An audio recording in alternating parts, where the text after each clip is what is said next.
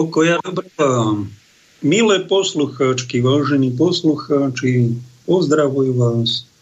Slnečné vysoké Tatry, ešte zasnežené vrcholky, ale už sa to tu dolu topí.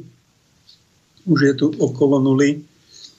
Vítajte pri počúvaní Spirituálny kapitál. Je tu s témou Bojovníci a pacifisti. Pozdravujem vás, brat Pavel. Tak ste si Počúvali ste minulý týždeň, že existujú aj sveté neresti. Nezabudnite na to, lebo tí, ktorí na to zabúdajú, tak žijú spiritualitu aj kresťanstvo, ale na poli, len tak ako, že vôbec nedôsledne. Vôbec to neberú vážne a dnes ich usvedčím témou svetého boja ak niekto má nejakú spiritualitu bez boja, bez nejakého násilia, tak je pacifista, je buddhista. Keby bol úprimný, tak povie, ja nie, ja nie som kresťan, ja som buddhista.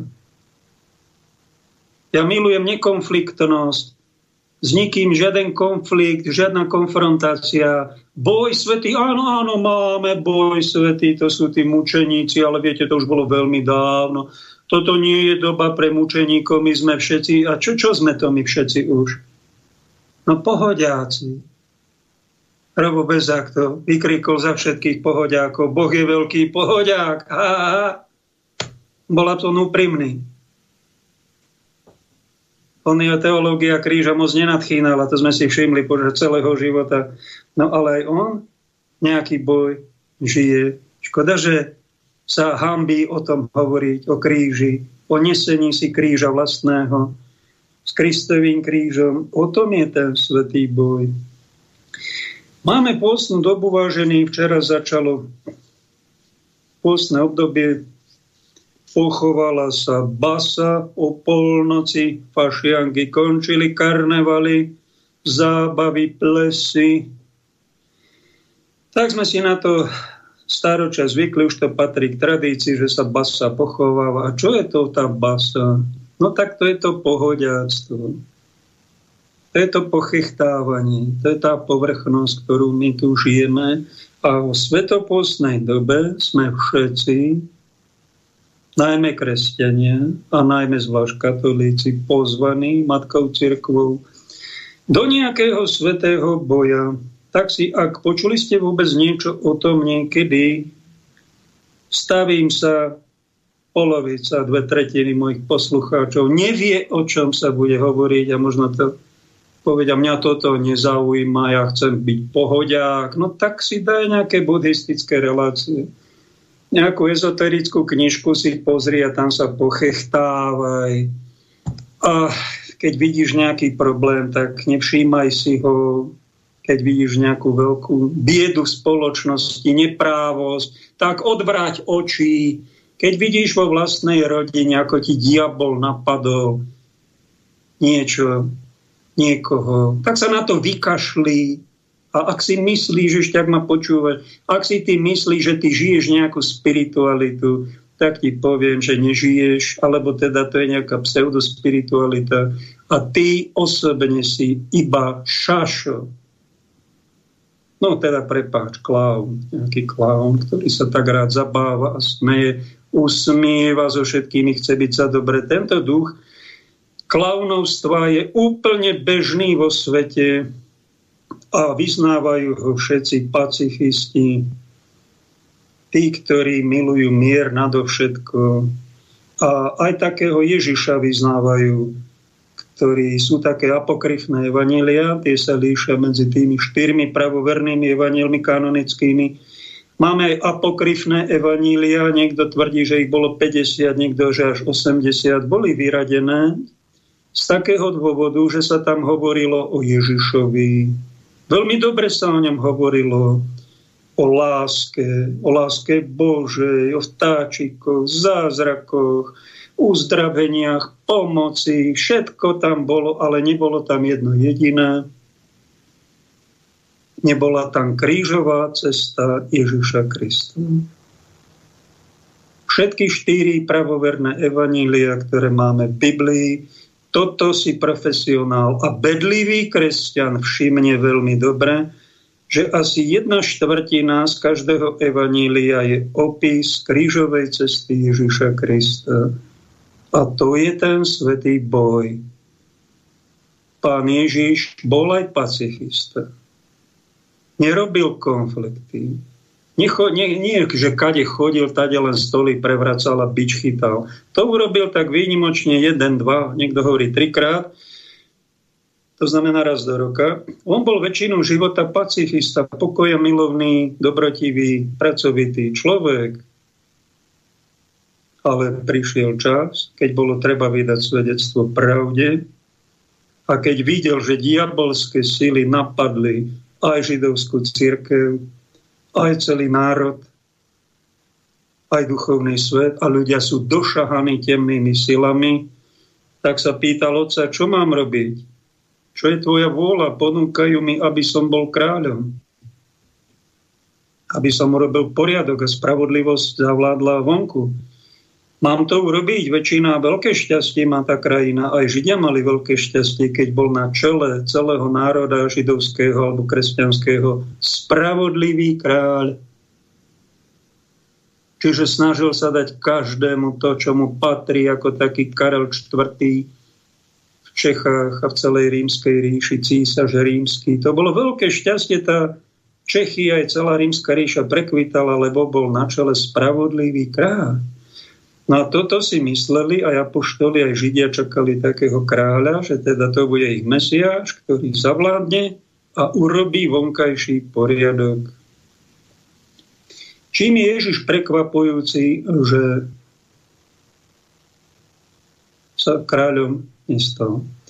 A nestal sa pravdepodobne po porade modlitbe s nebeským mocom, že čo treba robiť, ako treba ľuďom pomôcť.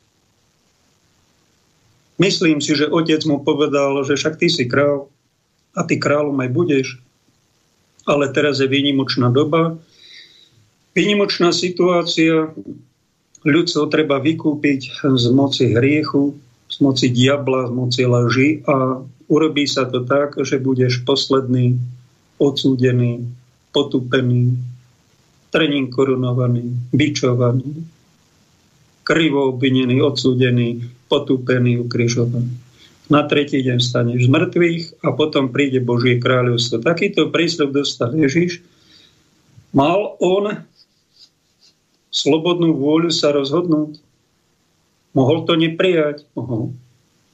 Otec mu dal, niekde v Svetom písme je taká veta, že otec mi dal voľbu, môžeš to prijať, alebo nemusíš. Boh by vykúpil svet aj nejakým iným spôsobom, ale toto bol Boží plán a Ježiš sa rozhodol, ja budem poslúchať Otca, dôverujem mu, je toto niečo hrozné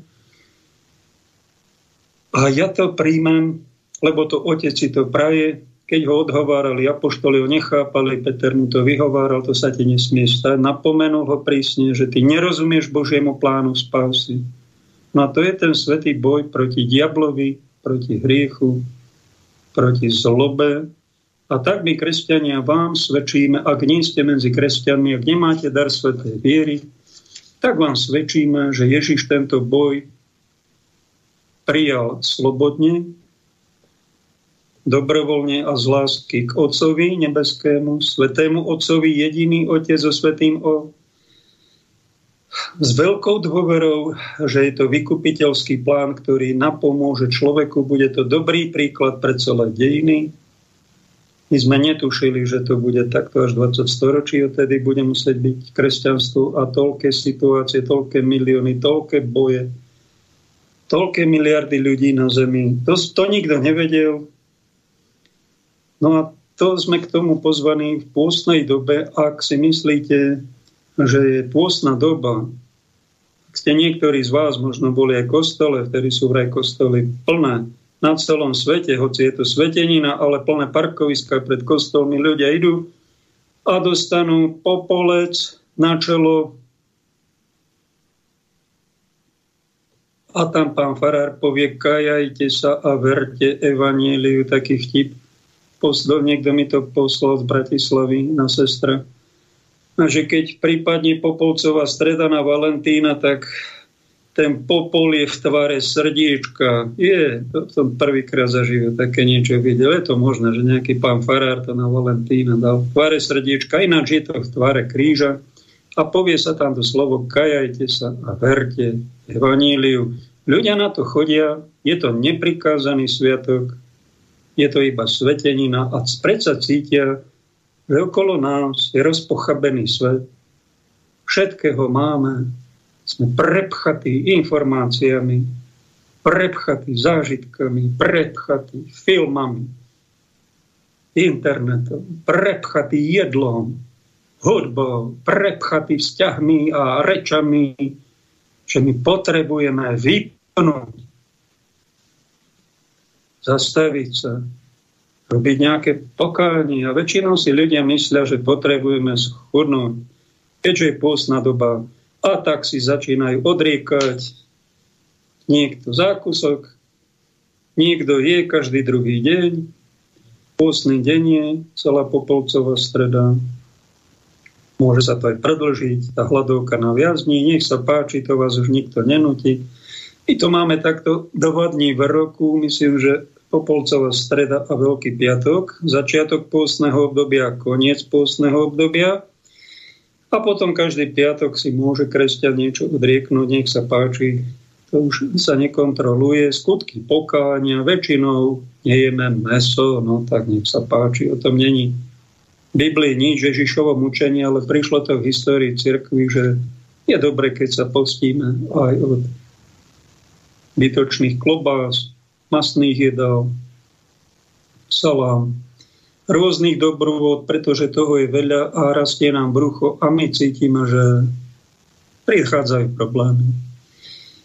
A preto všelijaké diety, preto všelijaké chudnutie, my, ktorí sme už v nejakom strednom a vyššom veku, by sme mali, že my už nechudneme, my si len udržujeme váhu, to je veľké umenie, lebo keď sú mladí, mladí, tak rastú a naberajú váhu, jedia koľko chcú, sú štihli ale keď už prídu po 30 po 40 k veku, zistia, že už si tú váhu ja musím udržovať. Jeden, dva dní cez týždeň sa postiť, alebo nenajesť sa len tak symbolicky. A robím to pre, ani nie, že chudeniem, ale udržujem si váhu, starám sa o svoje zdravie a cítim to, že to je povinnosť. Myslím, že veľmi dobrá sveta povinnosť. Je to taký malý boj voči rozpínaniu sa, voči nestriedmosti. Niekto to robí s alkoholom, nech sa mu páči, drogy, to radšej vylúč. Ak bereš drogy, tak si daj pauzu, to ti radím a 40 dní vydrž. Je to také násilie na sebe a čím viac e, v niečom hrešíme, tým viacej tým budeme aj trestaní, to povedal jeden pán Farár, veľmi múdro. No a čo nás čaká? Čím viacej máme kýl navyše, tým je pred nami bolestnejšie odriekanie. A do toho sa nám moderným Európanom rozmaznaným a rozdrapeným Američanom veru nechce. A máme všelijaké finty na to. Ale zoberte si pekne z kresťanstva to, čo máme vo Svetom písme, túto vetu.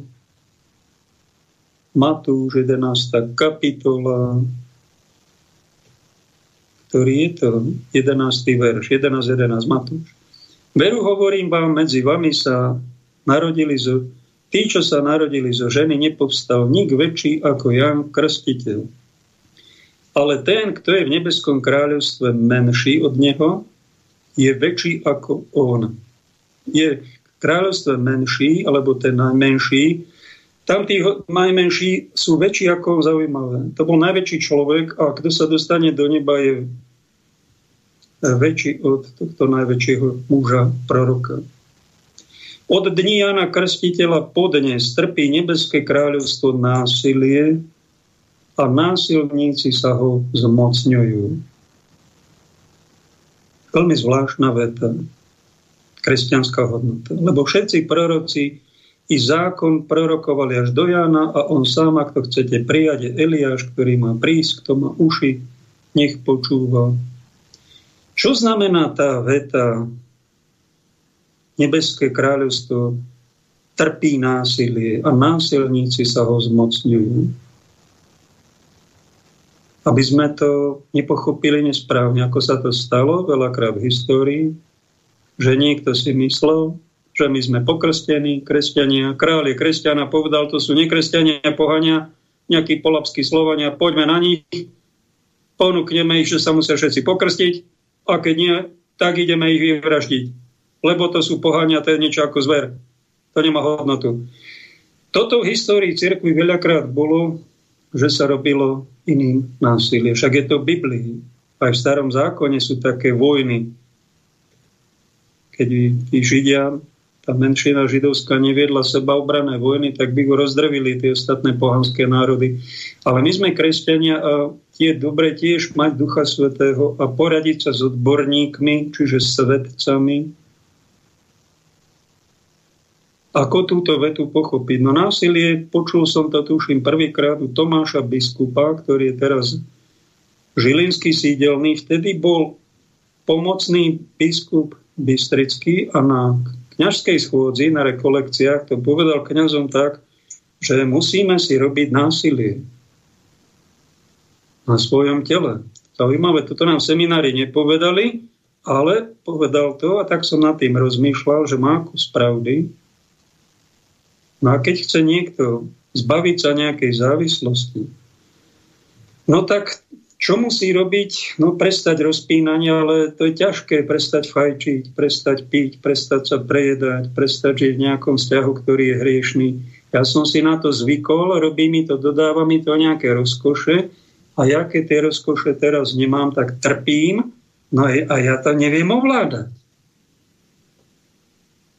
Musím si robiť nejaké násilie. A málo kto dokáže to násilie voči svojim nižším sklonom.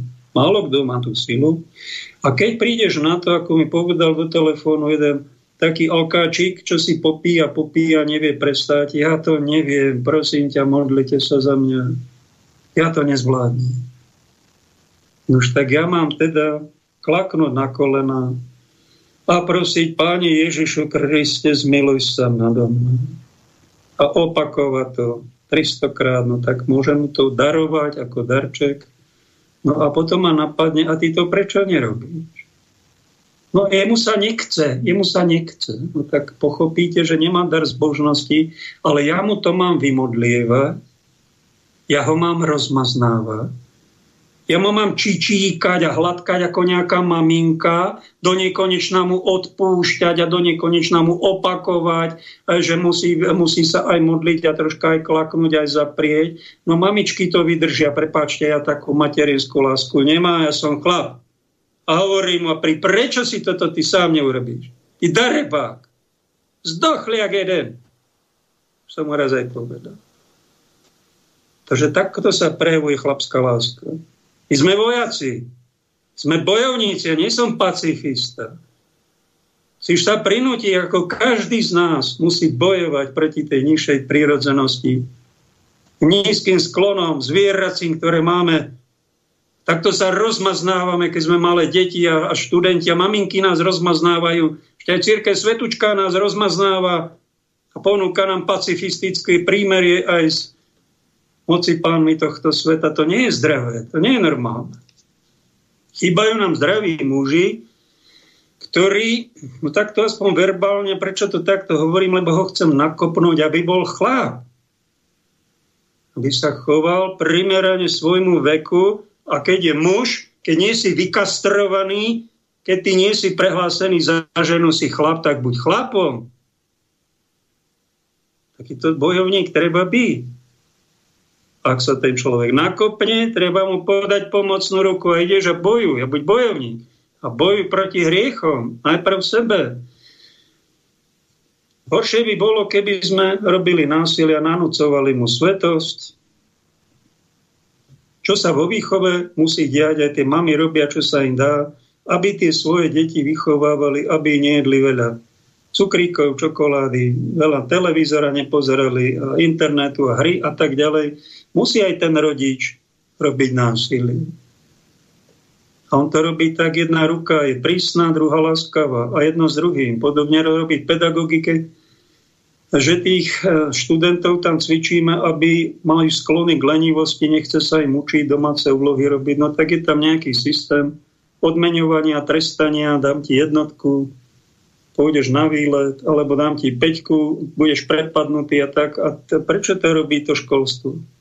Lebo trestá, lebo je, robí jemné násilie na tých žiakoch, jemné násilie vo výchove na tých svojich deťoch a to robí matka církev, že jemné násilie robí aj na veriacich, alebo aj tresty medicinálne sa volajú. A prečo to je? No tak to je výchova, materinská výchova.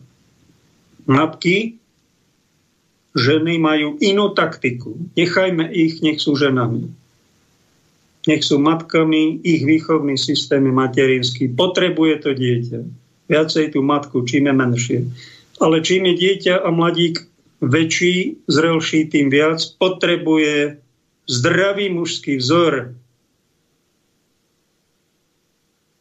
A bodaj by ho mal v rodine. Bodaj by ho mal, že si nájde nejakého vzora v pedagógovi, aj v nejakom kňazovi, v nejakom dobrom priateľovi, v nejakom svetcovi. Lebo keď nebudeme mať vzory, tak budeme buddhisti, pohodiaci, budeme si meditovať, brucho nám bude rásť, Budeme sa na všetko pochechtávať, usmievať a rezignujeme a na gauca vyvalíme a tam budeme prepínať programy a takto dopadneme, dáme si nejaký poldecák. A takto má dopadnúť muž. Prvých 30 pápežov bolo mučeníkov za Ježiša Krista. To prvé tri storočia chcel byť biskup rímsky. On vedel veľmi presne, že ho zabijú. A tak sa aj stalo. Prevaha rímskych pohanských. Všetkého. Rím ovládal všetko. Pohania pohanských bohovia, ale vznikala církev, presťahovala sa z Jeruzalema do Ríma, tam bol apoštol Peter, aj on bol pacifista a mal potom na konci života pochopil a dostal milosť byť aj mučeník, byť aj bojovník. A väčšinou je to tak, že sa odváži ten líder kresťanský niečo povedať, vytknúť nejakému bezbožnému cisárovi, ako Jan Krstiteľ vytkol Herodesovi, že žije nemravne s nejakou ženou svojho brata, tak mu zoťali hlavu. To je mučeník, to je pravý chlap a to je prvá liga. To je veľmajster medzi bojovníkmi svetými. To je niečo výnimočné, nie každý na to má. Prvých 30 pápežov takto žilo. Ale potom církev dostala moc, cisár ich pozval do palácov, dal im výhody a do úradov sa dostávali zrazu pacifisti, mieroví pracovníci, taktici, diplomati, ktorí robili všetko preto, aby takto uhrali s tým neraz nemravným panovníkom. No a tá, ten boj duchovný takticky preniesli do svojho stáda, do rodín, na lajkov, na iných. Nech iní zomierajú, ja, ja tak chcem prirodzene zomrieť. No a máme to dodnes. Také kresťanstvo boľavých nôh. To druhá, tretia, piatá, šiesta liga. To nie je prvá liga. Prvá liga to sú tí, ktorí povedia nejakú pravdu a idú za to aj do basy. Neboja sa toho.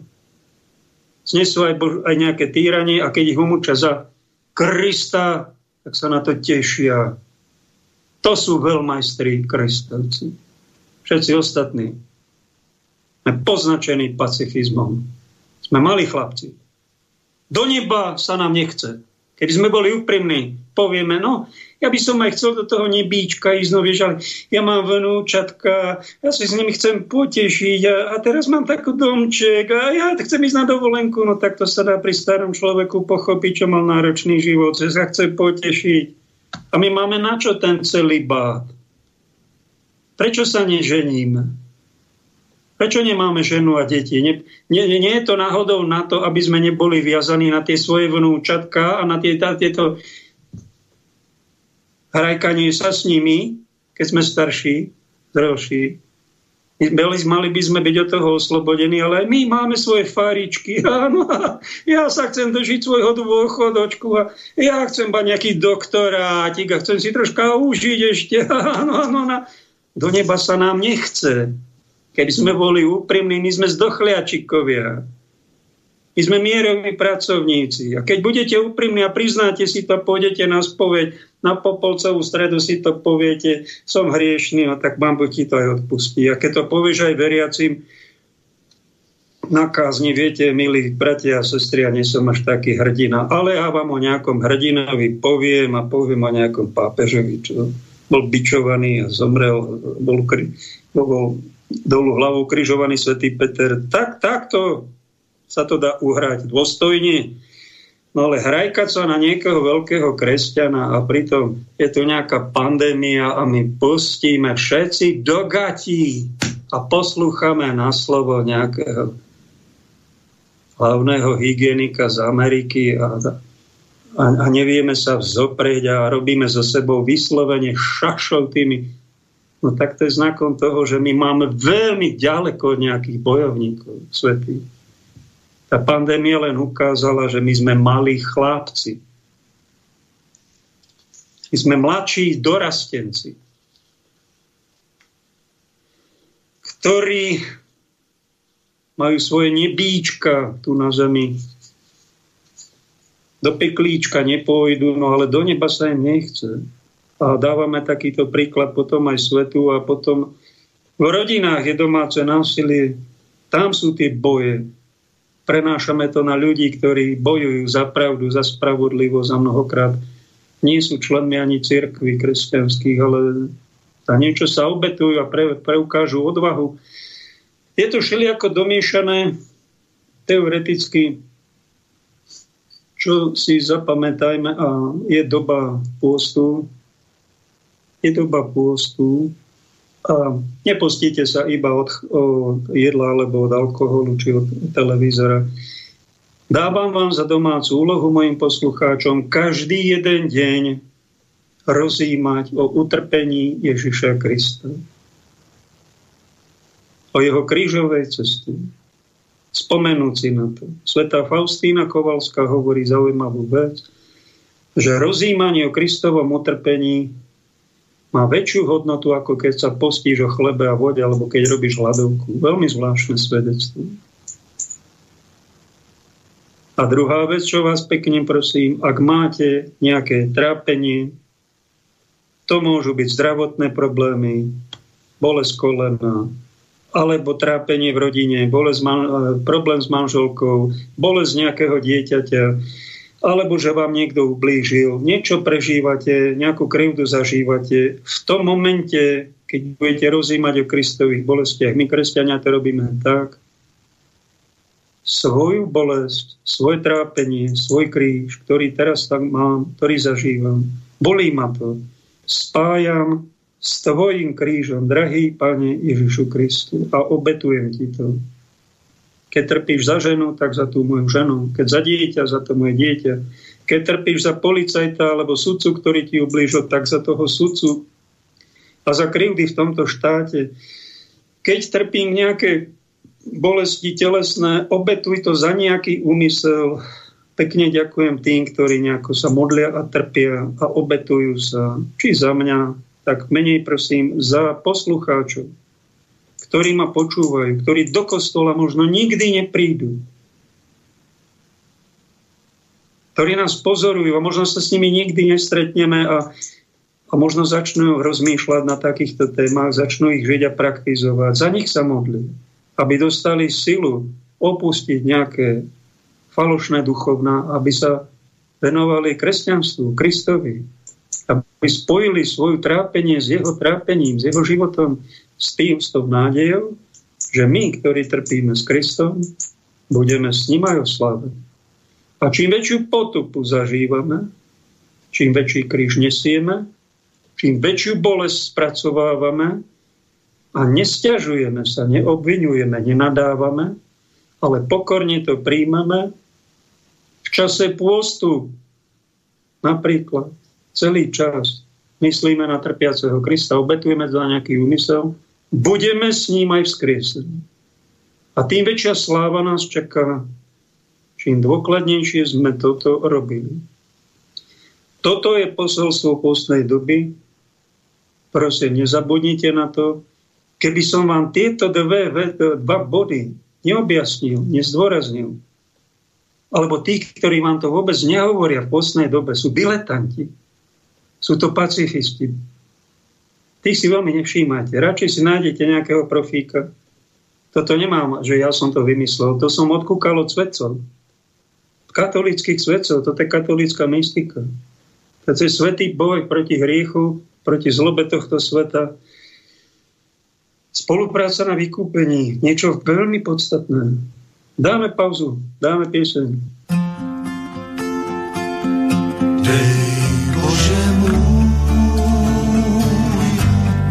Dobře žít, postavit dům, dobrou ženu mít a přátel pár mohl bys mi dát do srdce mít. To snad smím si přát.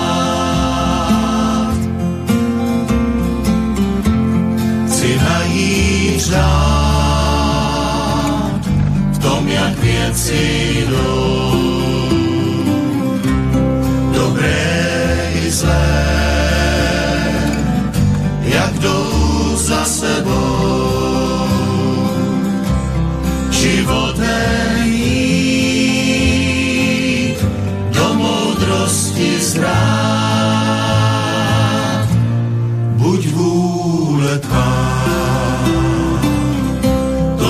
Smím si přát.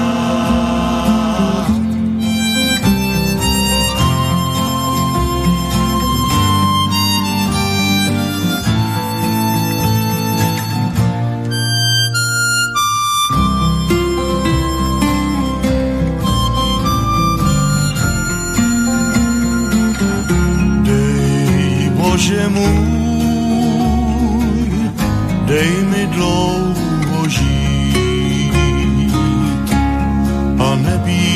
sám, když chci víno pít, chci tíhu nést, chci se také smát, buď vůle tvá, to snad smím si přát,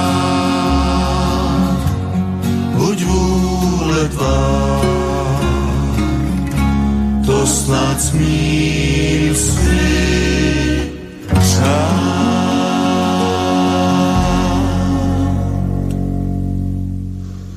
My nie sme pacifisti.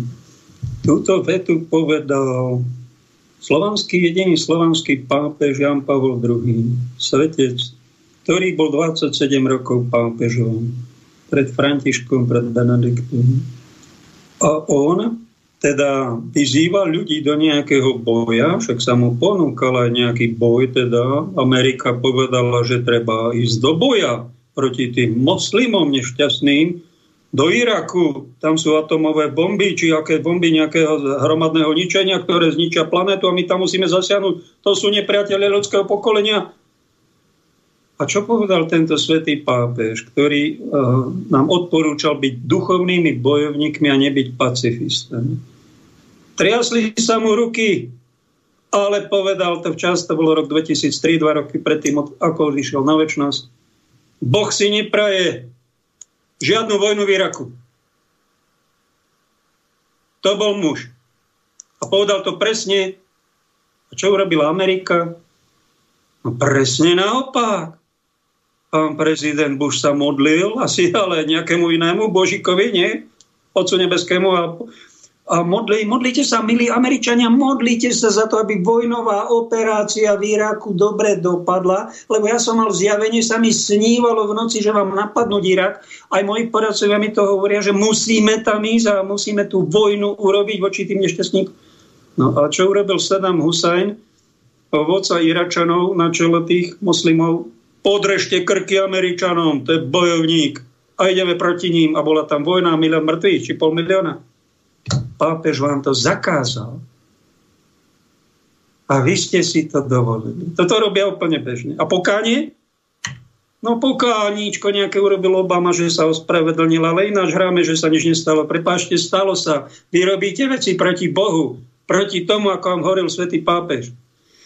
Existuje aj duchovný boj svetý, ktorý nám predviedol tento náš slovanský Petrov nástupca, že bojovať sa dá aj navonok pokojným, miernym, jemným vystupovaním, ale modlením a vnútorným nesením si kríža, čo sme všetci videli, že on je trpiaci pápež.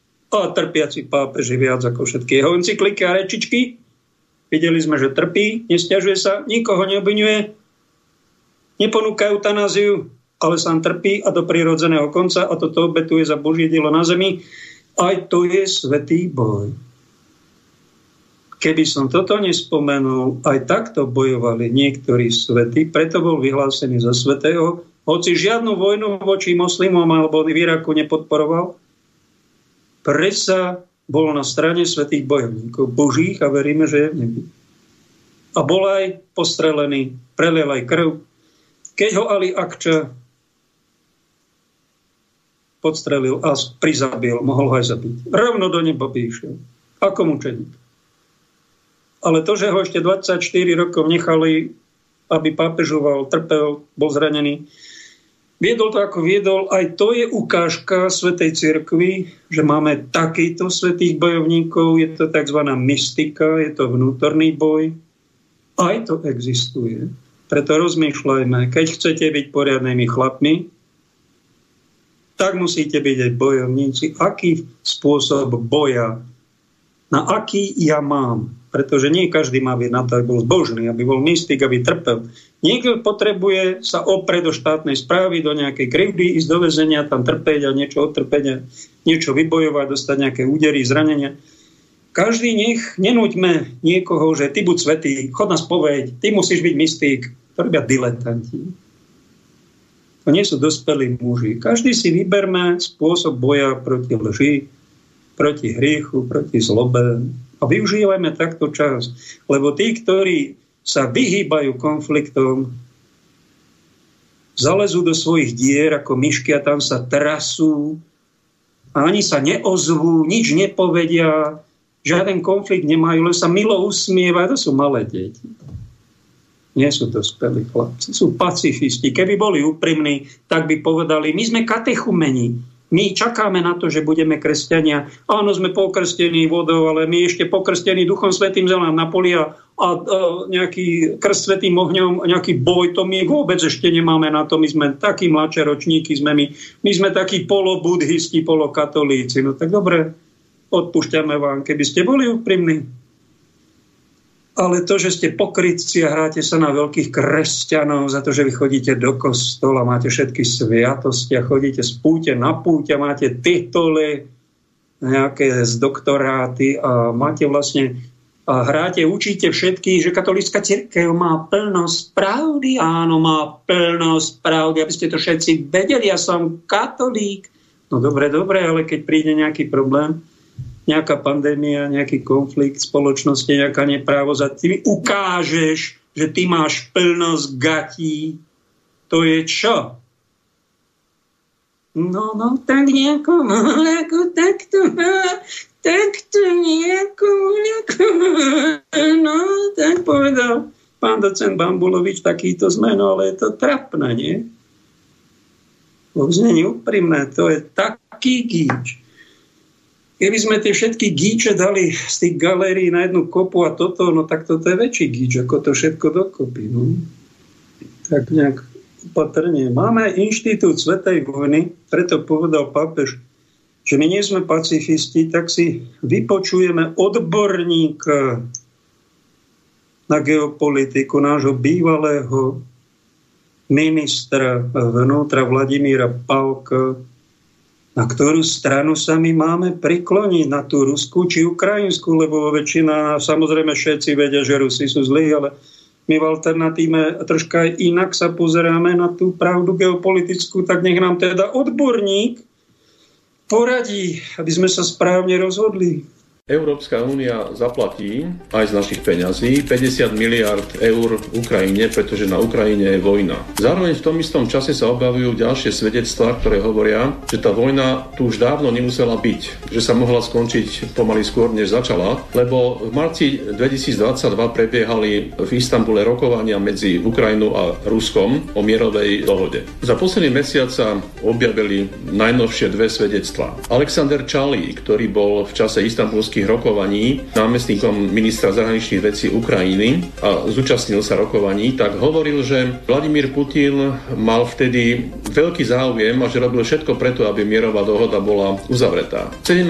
januára tohto roku Oleksij Arestovič, bývalý poradca prezidenta Zelenského, v rozhovore uviedol, že pripravené istambulské dohody boli pre Ukrajinu ideálne, že ruské vojska by boli okamžite odišli z územia Ukrajiny a nedošlo by k teritoriálnym stratám, ak by Ukrajina bola dodržala ten prísľub, že zostane neutrálnou krajinou, že teda nebude členom NATO. Arestovič povedal dokonca vetu, že Rusko vtedy nejako zvrchovanosť Ukrajiny neohrozoval fungovalo. Tak si to teraz osumarizujme. Vieme, prečo nakoniec tá dohoda podpísaná nebola. Pretože do Kieva pricestoval Boris Johnson a prezidentovi Zelenskému povedal, aby dohodu nepodpisovali a aby sa bojovalo ďalej. Teda, máme tu už toľko svedectiev. Písala o tom Ukrajinská pravda už pred dvomi rokmi. Písal o tom a hovoril o tom bývalý izraelský premiér Naftali Bennett. Hovoril o tom Vladimír Putin minulý rok na stretnutí s africkými prezidentami. V novembri minulého roku o tom hovoril David Arachmia, predseda poslaneckého klubu Zelenského strany v ukrajinskom parlamente. A teraz o tom hovoril Alexander Čalí a hovoril o tom Oleksij Arestovič. To znamená, je úplne jasné, kto chce, tak ten má informácie o tom, že táto vojna tu nemusela byť, ak by Ukrajina iba držala prísľub neutrality, to znamená, že nebude členom NATO. A v tejto situácii ide Európska únia platiť 50 miliard eur. A vznikajú takéto otázky. Pýtali sa niekedy špičkoví predstaviteľia Európskej únie, povedzme Britov na nejakom zasadnutí NATO, že v mene koho konal Boris Johnson, keď zmaril pripravenú mierovú dohodu, či v mene Británie, alebo aj v mene Ameriky, pravdepodobne áno. Vedela o tom Európska únia. Prečo si nikto tieto otázky nekladie? Pýta sa nejaký poslanec Európskeho parlamentu pri rokovaní o tej tranži 50 miliard predstaviteľov Európskej únie, či o tých zmarených rokovaniach vedeli alebo nevedeli. Ako to vlastne súvisí s dôstojnosťou predstaviteľov Európskej únie. A ako to súvisí s našou dôstojnosťou 500 miliónov Európanov, ktorí si tieto otázky kladú, ale odpovede na ne nedostávajú. Toto sú otázky, ktoré nezmiznú. Tak ste počuli. Celkom rozumne rozprávam. KDH má úplne iný názor. Aj pán Majerský, aj pán Heger, ex-premiér, povedali, že Ukrajine treba pomôcť. Krajina je napadnutá tým strašným agresorom a miliardy eur aj treba dať, aby vyhrala nad Rusko. 50 miliard, dobre som to počul. A 70 miliard, či koľko vyšlo z Ameriky, či koľko to... Vy máte 100 miliardy na to, aby ste vedli vojnu s Ruskom a viete, že neprehrá, nevyhráte. A ste tam 100 tisíce mŕtvych, ktorí tu nemuseli byť mŕtvi. Vy sa nehambíte no tak sa raz pred Bohom hambiť budete. Pretože tá vojna vôbec nemusela byť. A naši cirkevní preláti, niektorí, nielen niektorí vladykovia z grekokatolíckej cirkvi, čo sa Prešove vyjadrili po vysviacke nedávne, že teda odsúdili tú strašnú agresiu, ale je mnoho sympatizantov, ktorí nenávidia Rusko za to, čo vyviedlo, aj medzi kresťanmi a politikmi a prelátmi a sympatizujú s Ukrajinou. Ale vy, vy si vôbec uvedomujete, že ste ťažkotonážni infantilovia, že ste na strane organizovaného zločinu medzinárodného. Tento obrázok, ktorý máme na dnešnú reláciu, poslal mi ho Igor Láckov. Pred pár rokmi to bol spolumoderátor, operný spevák, už na väčšnosti tiež. Poslal mi to raz, tak sa mi teraz niekto znova objavil, kde si na tak sme ho dali. A je to také, z jednej strany vidíte, že to je oranžové a že to je teda obdlžník. A tá je ten istý predmet, inak nasvietený kde je modré svetlo, je to kruh a modré svetlo. To je, je to to isté a je to pravda, jedno pravda, druhé, aj tretie pravda, aj môj pohľad je štvrtá pravda. Teraz máme nejaké pravdy, aj ukrajinská strana má svoju pravdu, aj ruská strana, aj my máme svoju pravdu, Amerika má svoju pravdu, všetci majú nejak... Ale kde je tá Božia pravda, tá objektivita? To nie je niekedy ľahké pre tínedžerov, pre mladších, pre menej slabšie vnímajúcich realitu. Preto máte aj alternatívne médiá. Plujte si na nás, koľko chcete. Jednoducho naša svetá povinnosť je povedať, Rusko túto vojnu nezačalo. Ani Ukrajinu. To začala západná mocnosť, tajné služby zo západu, či z Ameriky, či z Anglicka, či z Nemecka, nevieme. Jednoducho Západ sa rozhodol, že tam nejaký konflikt v 2014 tam zhodí. Vládu dosadí tam protiruskú vládu a štvali sa tam, zabíjali a nech podpísali dohody. Rusko nechcelo vojnu, ale jednoducho spravilo špeciálnu vojenskú operáciu a čaká tam na hraniciach, kým sa všetci tí neonacisti tam nedovalia a nepopravia ich, nepochovajú ich a to, ten priestor sa od neonacizmu vyčistí, toto tomu Putinovi ide, ak ste si to nevšimli, to nebola agresia ruská. Bola nejakí neonacisti podplatení západom a vôbec to nemuselo byť. Ten život mohol prebiehať aj v pokoji. Ale máme tu vojnu a my čo? Keby tu prišiel povolávací rozkaz, aj pre Slovákov alebo pre Európanov. Pani prezidentka vám poradila, aj pán premiér, ex-premiér, teda, teda ten, tento premiér je taký rozumnejší, pán Fico, že teda my sme proukrajinskí a poďte, to je nevyprovokovaný konflikt a my sa musíme zapojiť aj zbráňami, aj telami a poďme strieľať po Rusoch. No tak choďte. Ak vás 100 tisíc bude naverbovaných, tak by ste boli už pochovaní. Toto vám tá dezinformovaná prezidentka a ten pomílený premiér odporúčajú. A neviem, či sa nebudete hambiť na druhom svete, že vy ste bojovali proti niekomu, kto sa bráni. Preto si treba pred nejakou vojnou, keď chcete bojovať, milí chlapi, mám aj takých medzi poslucháčmi, keď sa chcete obetovať, chcete sa postaviť, ako teda obrániť hodnoty, alebo rodiny, alebo nejaké tak si dobre a zvažujte. Z jednej strany si tú pravdu nasvieťte z druhej strany. Z tretej pozri sa aj do Biblie, neponáhľaj sa a modli sa. To ti odporúčam, lebo môže byť aj pochabosť naša taká, ako bolo za druhej svetovej vojny, teda Hitler vyhlásil vojnu aj Rusku a my sme sa pridali. Škoty so, áno, on ide proti bolševizmu, aj biskupy nemecky požehnali a poďme proti bolševizmu, lebo tam bolševici ovládli Moskvu, Rusko, ateizmus šírili a jediná protisila, ktorá to chcela zastaviť, bol Hitler.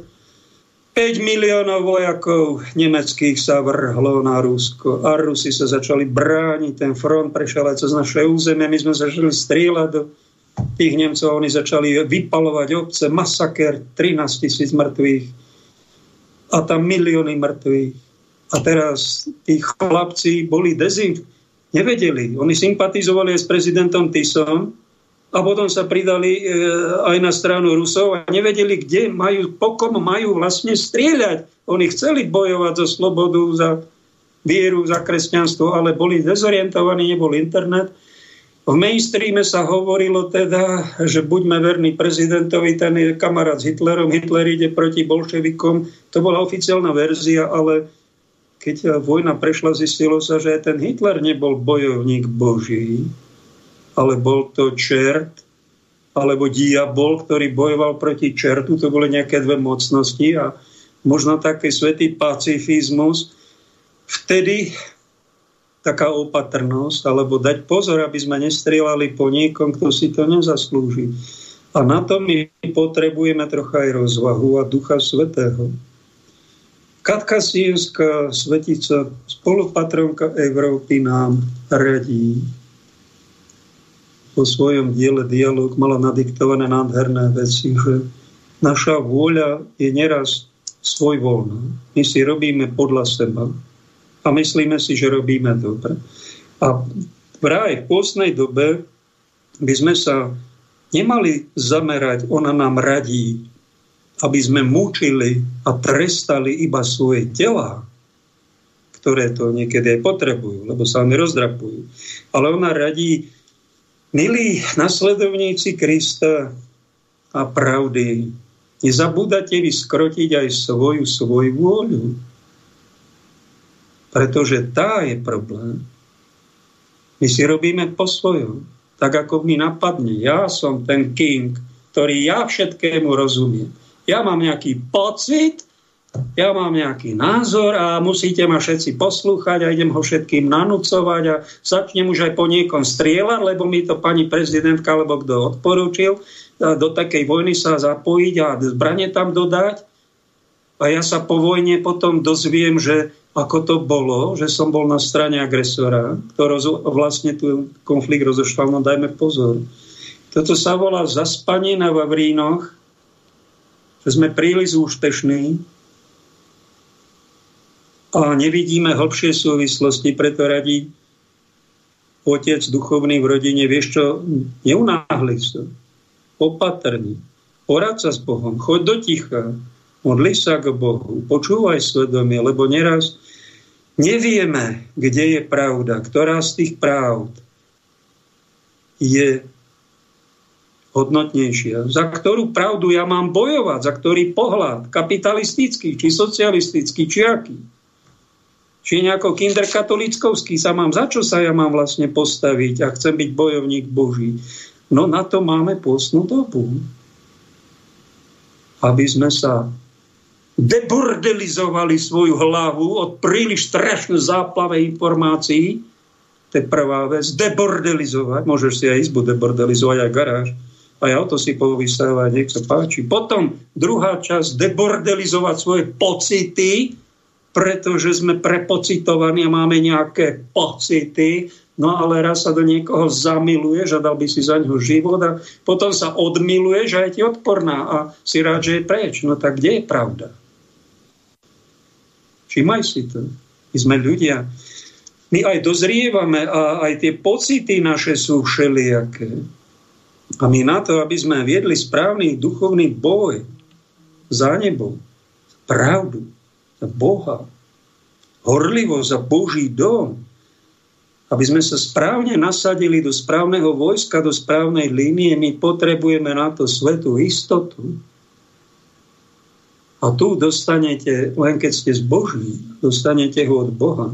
A potom, keď si to vymodlíte, nech sa páči, potom choďte a položte život a keď vás aj za blázno prehlásia, to si nevšimajte. Pretože vy budete na strane Božej. A to je podstatné, aby sme boli, lebo nie je vždy jasné, kde je tá strana spravodlivejšia, kde je ten pohľad reálnejší, kde je to čistejšie. Pre nás by ako veriacich ľudí malo byť najdôležitejšie, čo si Boh myslí o tom. Katka Sienská má na inom mieste o svetej čistote dostala. Ľudia si myslia väčšinou, že sú to pohlavné veci a riešia tam nejakú sexualitu je úplne mimo svetého boja.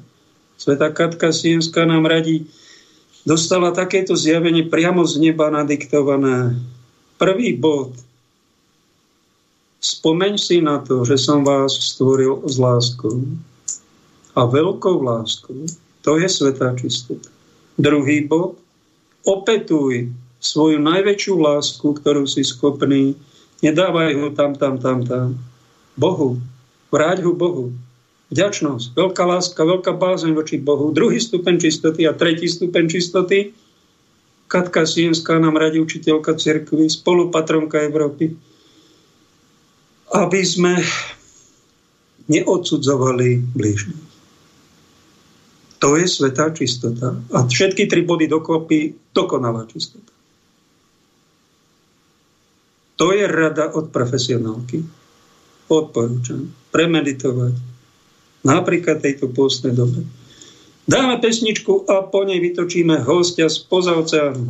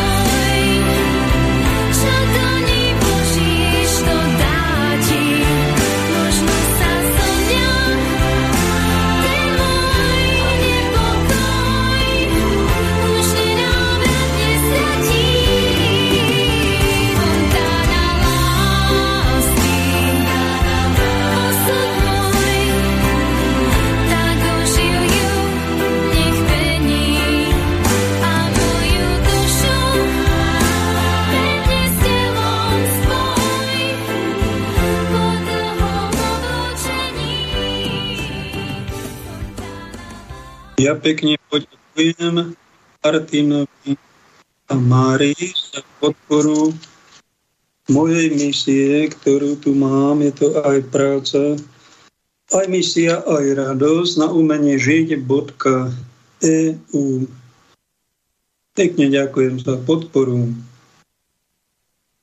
Katechizme katolíckej cerkvy pred pár dňami mi Richard, poslucháč od Nitry, poslal Ahoj Pali, počúvam včerajšiu reláciu, pozri si katechizmus katolíckej cerkvy bod 2242.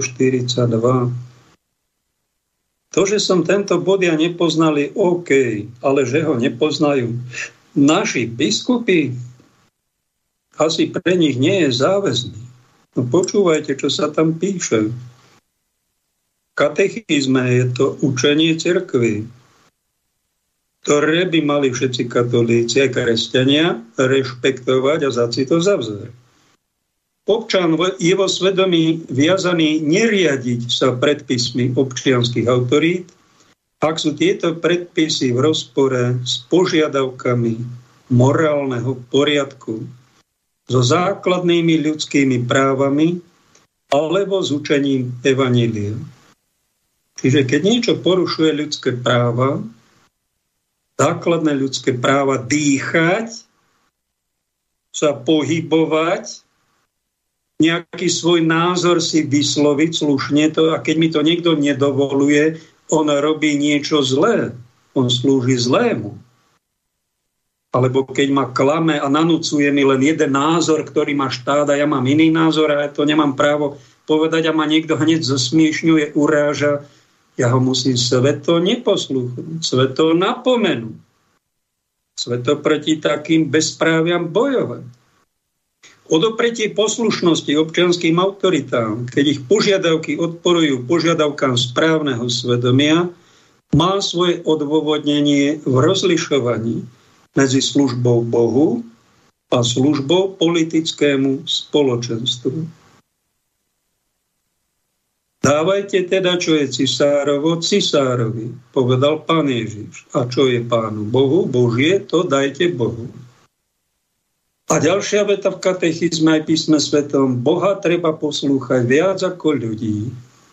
Povedal apoštol Peter vtedajšiemu cirkevnému manažmentu, ktorému sa väčšina ľudí, buď občianskej autorite alebo cirkevnej autorite, klania ako modle a poslúchajú na slovo.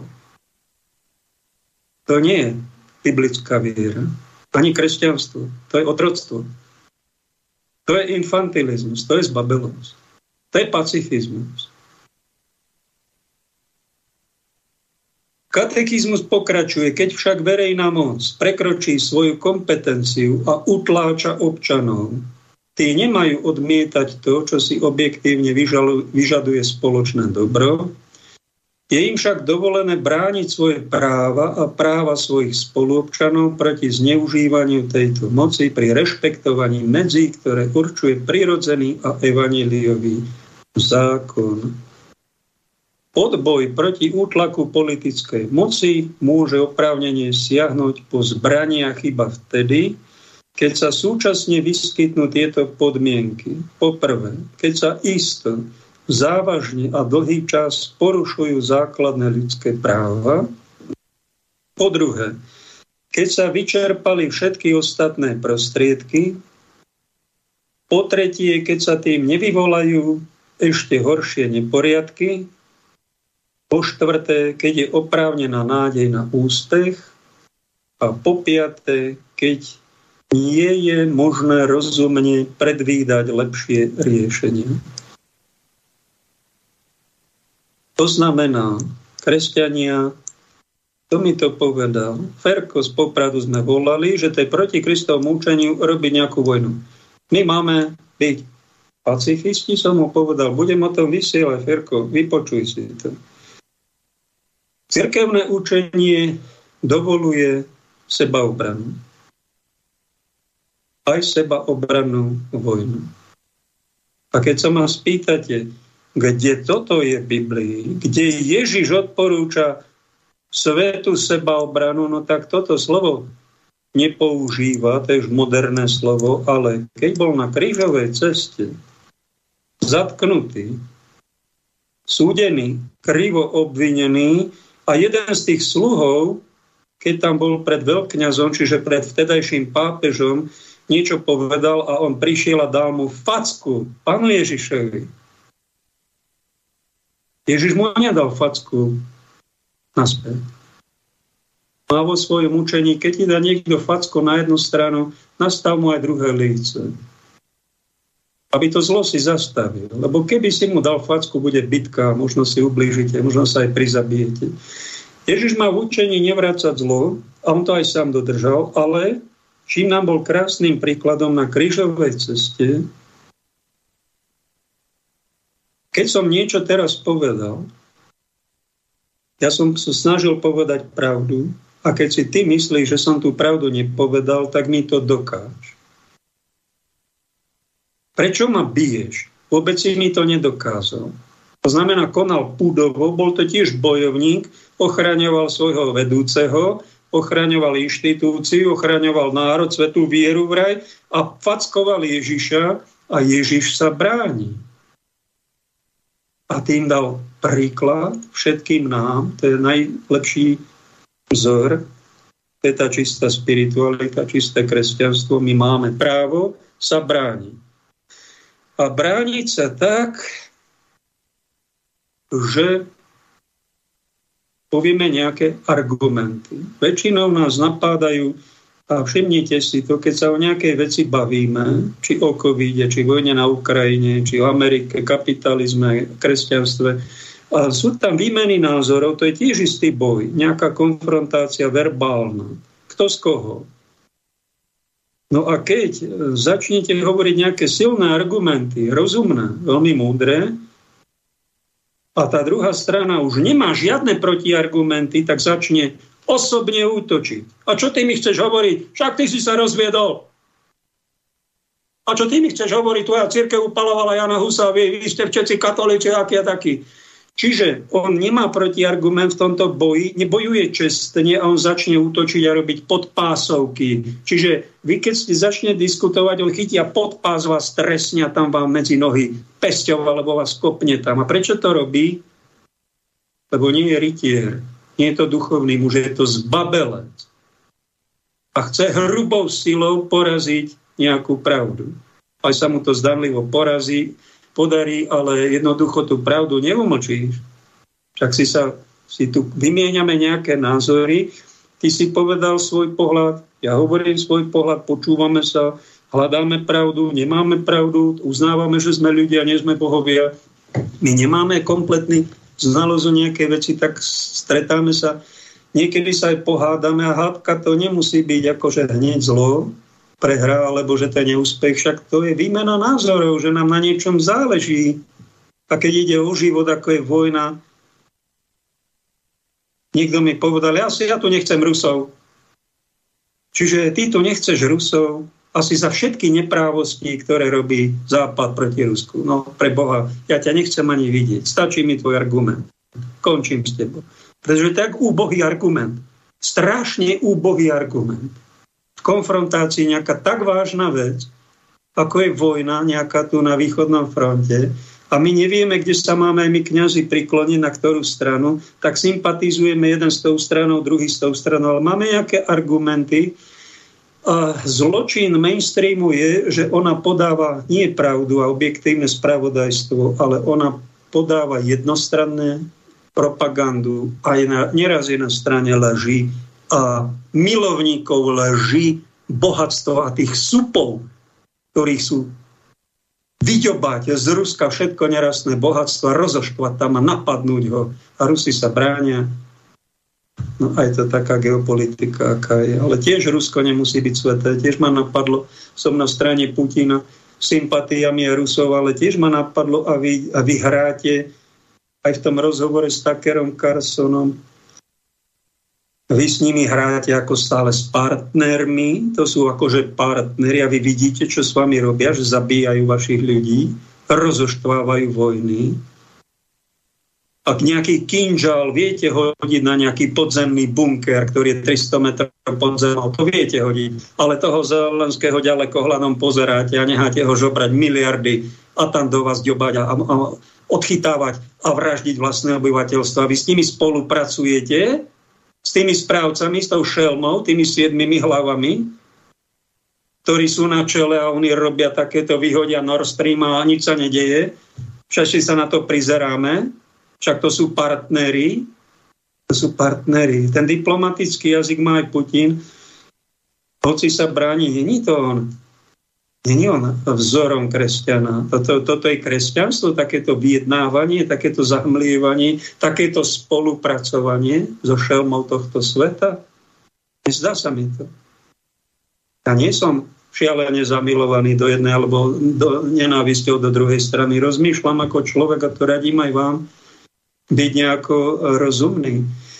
Snažiť sa mať nejaký rozumný nadhľad a všímať si chyby, aj plusy, aj mínusy z jednej strany, aj druhej strany, aby sme neboli opití nejakými emóciami, čo robia takí mladší, že sa zamilujú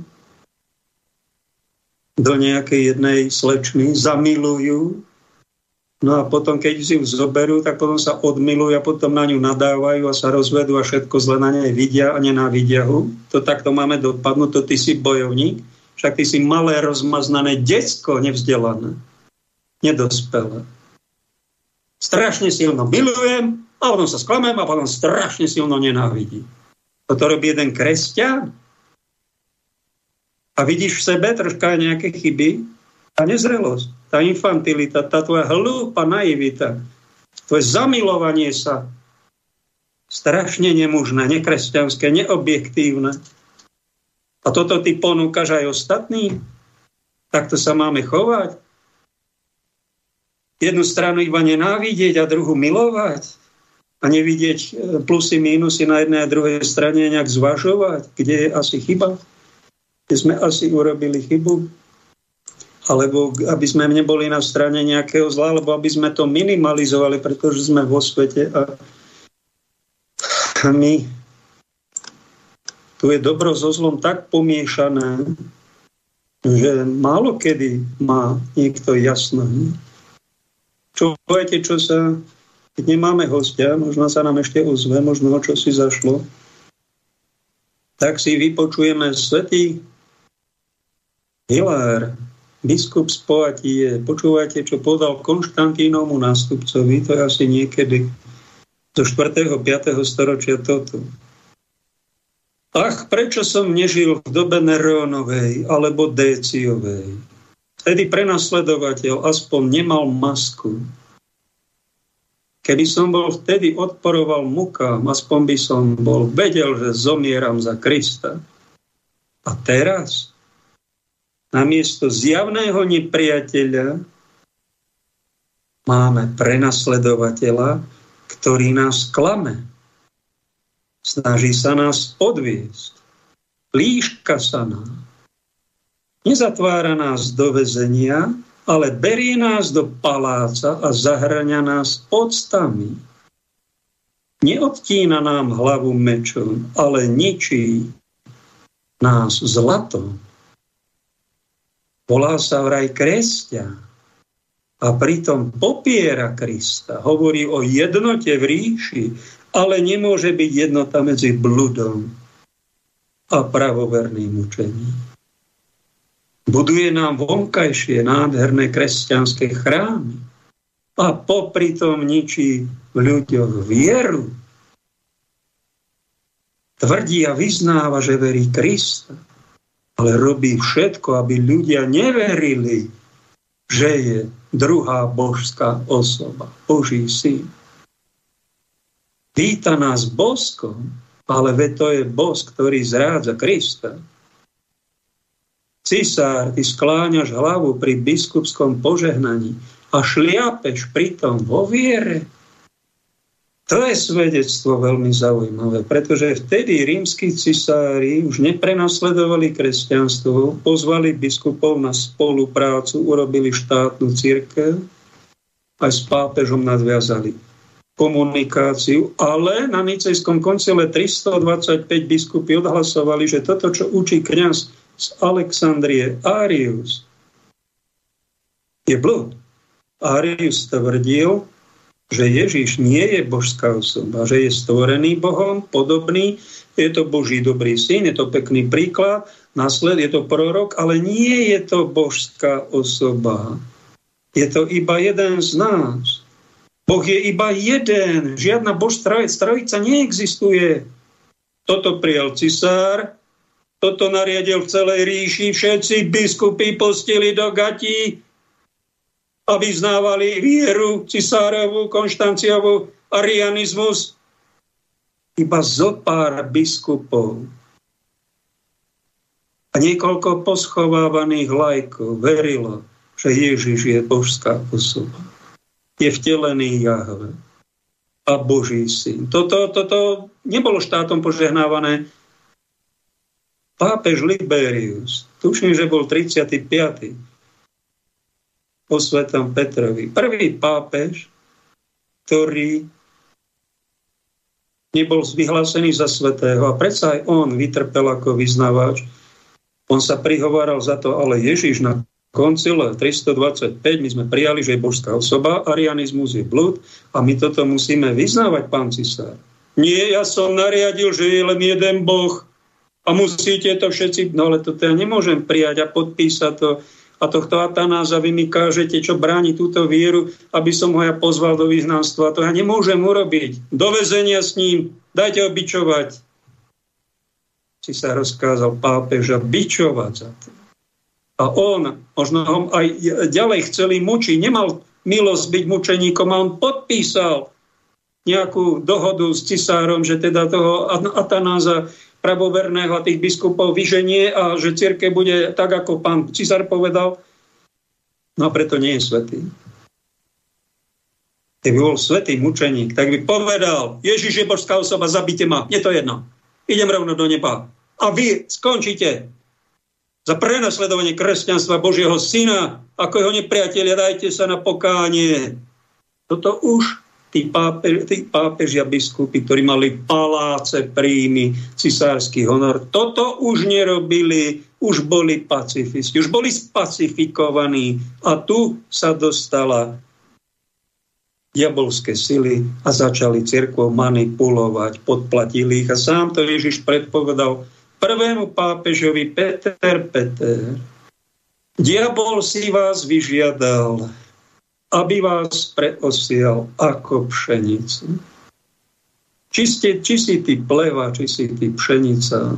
Prídete do konfrontácie s mocou, tá moc a budete mať účasť na moci, ale sa budete deliť na tých, ktorí budú zrádzať pravdu alebo ho vyznávať ako svetí bojovníci, mučeníci. Deje sa to počas celých dejín, niečo takéto existuje. Dobre o tom hovoriť. A netreba odsudzovať ani toho pápeža Libéria, ani našich pápežov, ktorí sa snažia byť takí mierumilovní, pacifistickí. Neodsudzujte ani pápeža Františka, ktorý snaží sa teda, sám hovoril, kde si tam boli na návšteve nejaký reholnice, hovorí, modlite sa za mňa, ja som hriešný človek. A byť dnes pápežom tejto besnej dobe, to je veľmi ťažká práca. On sám priznáva, že ja tiež nemám na to povedať Švábovi, beda vám Šváby, končíte pekle, dajte sa na poká. Nemá na to, aby bol mučením. No tak to je plán A. Keby bol svatý, no tak je taký len troška blahoslavený a troška svetý a viac taký ľudský, no tak e, robí, čo sa mu dá a lavíruje, vyjednáva, homoškou požehná, no a ani, ani, ani sodomiu nezakáže, no ale my to nemôžeme sodomiu požehnávať. Musíme pápeža napomenúť. Je to, čo to už robíte, vaša sveto, však toto vakcíny požehnávať, propotratárským politikom dávať sveté príjmanie, požehnávať imigráciu bez brehu a takto pacifisticky sa chovať voči Svetovému ekonomickému fóru. Či toto už nie je veľmi nebezpečná geopolitika z Vatikánu. Niektorí biskupy sa ozývajú. A majú za to problémy. Za to podkopávanie viery z Vatikánu bol odvolaný pápe, uh, biskup Strickland z Texasu a za to je má sympatie, pretože všimnite si, ako to ide. Nejakí obetní baránkovia vždy boli a mučenictvo má aj takúto podobu. Dáme pesničku a skúsme vytočiť možno druhého hostia z Prahy, keď nám tento z Ameriky nedvíha. Alebo ešte toho prvého skúsme.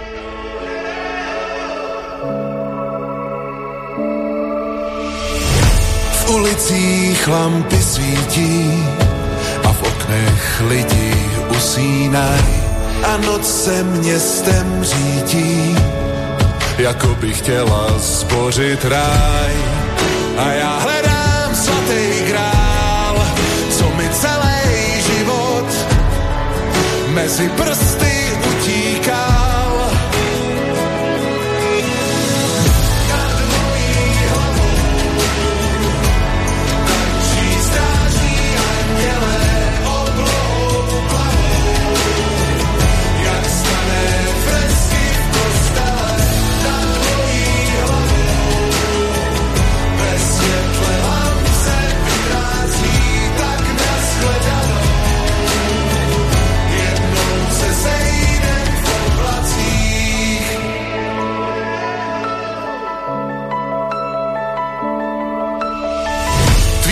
slzy v dešti mizí, kaluže mý stopy pohltí.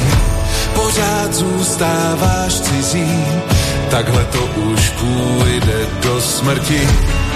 A až se zavře černá zem a světla zhasnou, budeš křičet tady jsem. Nad mojí tančí strážní anděle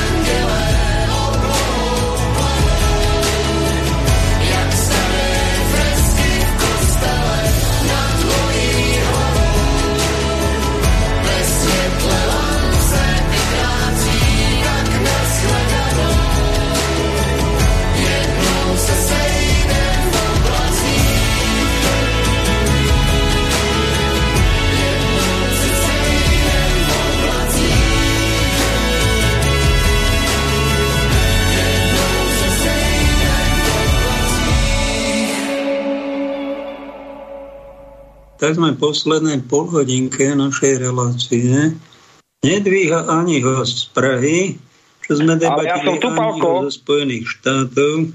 Halo? Či už je tam niekto? Braňo, Praha. Ja tam si Braňo, seru, som rád, že aspoň jeden z hostí plánovaný sa nám ozval. Ešte halo, sa halo, liečíš? Ešte si na Marotke? No, ešte som pár dní, ešte sa nám dohromady a Teraz to trošku žádi tady v Čechách. I na Slovensku, i na Moravie tiež. Dobre, keď sme chorí, aspoň badáme, aké cenné je byť zdravý. Ja si myslím, že choroba je aj na niečo dobrá, jak sa hovorí, že keď človek dá preležitosť a šancu tej chorobe nejak upochopiť alebo uvedomiť si, tak je čo taký dobrý čas na stišenie, ísť do hĺbky, na hlbinu, popremýšľať si určité veci, takže aj choroba má aj veľké, veľké plusy v živote, pokiaľ už človek príjme to posolstvo tej choroby alebo tej nemoci. Príjme to posolstvo, že prečo som teraz ochorel, čo mi to má dať, ako ten čas využijem v tej posteli. Dobre, veľmi dobré. Pretože Takže myslím si, že každá choroba... Napríklad niekto Bernadetta Subiru, čo sa aj zjavila pána Mária v Lurdoch, pred vyše 150 rokmi, tak ona prišla do kláštora potom, ako mladé dievča začala chrliť krv, hneď ochorela ako 22-ročná, tuším, a ešte tam žila nejakých 12 rokov a matka predstavená povedala, ona sa na nič tu nehodí. Ale jej poslanie bolo byť chorá. Trpieť. No a povedala raz, ja som nevedela, že až tak veľa musíme trpieť na tento svete a odišla do neba. Aj to je poslanie, keď niekto napríklad z poslucháčov je starý, chorý, leží, aj to je duchovná práca, veľmi dôležitá. Len nenes to ten kríž sám, dnes to s Kristom, odkazujeme mu. Počúvaj, ty si bol na krýváni, kedy to bolo v lete a zaujalo ma to, čo si povedal. Povedz o tom svedectvo, že si si zobral môj, vieš čo, to bola... a na niečo si tak využil duchovne. Tento Áno, áno, Palinko. Môžem povedať z osobnej vlastnej skúsenosti, lebo človek veci pochopí vtedy, až keď ich osobne sám prežije. Keď niekomu niečo povieme, niečo si vypočuje, tak samozrejme je to také zdieľanie nejaké, tam, samozrejme tiež dobré, ale keď si človek siahne na tú hlbinu a sám to prežije, tak až vtedy to má pre neho skutočnú hodnotu. A pre mňa ten Kriván naozaj bol taká výzva, lebo už som o tom tak dlho premýšľal. My chodíme celú rodníku každý rok do Tatier a hovorím si, že každý Slovák, ktorý má rád prírodu, a má rád proste tých horí a trošku aj vedieť sa zapotiť, aj sa zapreť, tak by si mal ten kriváň vyšlapnúť, jak sa hovorí, áno. Je to náš národný kopec, bývajú tam národné púťa a tak ďalej. Bolo tam veľa slávnych Slovakov, myslím, že aj Ludovič Tur tam bol aj ďalšie osobnosti slovenského národa i svetového. Osobnosti tam boli, neviem presne kto všetko, ale viem, že tam bolo veľa, veľa, veľa známych ľudí a populárnych i vo svete showbiznisu možno. A ja ten kriván som si tak dal, hovorím manželke, vieš čo, ženuška moja, cítim, že už nastal čas ísť na ten kriváň. Samozrejme nejaká príprava by tam aj mala byť, lebo človek len tak, samozrejme, keď nemá trošku natrénované, tak by som aj doporučil trošku predtým, než človek sa naozaj kto od, na to odhodlá, tak by som doporučil každému poslucháčovi alebo každému človeku, kto, sa, kto chce ísť na ten kriván, trošku začať na to aj trénovať. To znamená, stačí len... Pripraviť a povedať, to sú 4 hodiny veľmi náročnej túry, ja som tam skoro dušu vypustil. No veď, Palinko, ja viem, že ty si to spomínal presne, že mal si, mal si dosť veľké problémy a ja keď som to absolvoval, však vieš, že sme si aj volali, ja som ti povedal, Palko, ja som si tiež sahol na dno a to si dovolím tvrdiť, že mám kondičku ako docela dobrú. Hej? Ty chodíš Takže... do posilovne, tuším, posilovať. Áno, ja musím aj kvôli práci, lebo sa ťahám aj s ľuďmi, že jazdím sanitkou po Prahe, takže moja práca je veľmi psychicky i fyzicky náročná, takže ja aj vlastne musím i cvičiť. Ale aby sme sa vrátili k tomu krývaniu, tak e, ja som tak o tom veľmi premýšľal už dlhú dobu, hovorím, už prišiel ten čas, tak som si samozrejme už na to trošku trénoval, tu Prahe a tak ďalej. Samozrejme, niekto sa pýta, ako, no stačí chodiť. Stačí chodiť vo svojom okolí niekoľko kilometrov denne, hore, dole, skúšať si takto aj do kopcov, aj z nejakú záťažu a takto si trénovať aj kľudne mesiac pred tým výstupom, aby potom tá túra nebola pre toho, pre toho človeka tak náročná, aby si zvykol chodiť ten človek. No tam je prevýšenie, vlastne ja som išiel zo Štrbského plesa, som vyrazil, ja som mal prevýšenie 1200 metrov výškový, už ako docela dosť. A vyšlapal som si to nie z troch sudničiek, ale myslím si, že to Laras ceste pod Kriváňom sa to volá, tá cestička. Ale nie len dobrej, samozrejme, nejakú turistiku a človek sa zdravo vypotí, ale myslím si, že najmudrejšie je, alebo je dobré, keď si človek daje nejaký úmysel, že prečo to chcem urobiť, tak pre svoje ego, aby som sa pochválil pre kamarádov, aby som to zdieľal na sociálnych sieťach, či už nejakej, s nejakým poriadením nejakého videa, alebo proste akokoľvek záznamu, tak človek by si bolo dobré, alebo je fajn, keď si dá nejaký úmysel, že prečo, tak chcem to obetovať za niekoho, za seba, za rodinu, za zdravie, za vzťahy. Hej? Tých, e, tých impulzov k tomu, za čo to obetovať, si človek musí každý nájsť sám svoj vlastný. Ja som to obetoval za seba, za svoju rodinku, za naše vzťahy a vlastne priniesol som tou námahou takú, takú obeď za to trošku, hej, lebo naozaj je to veľmi náročné.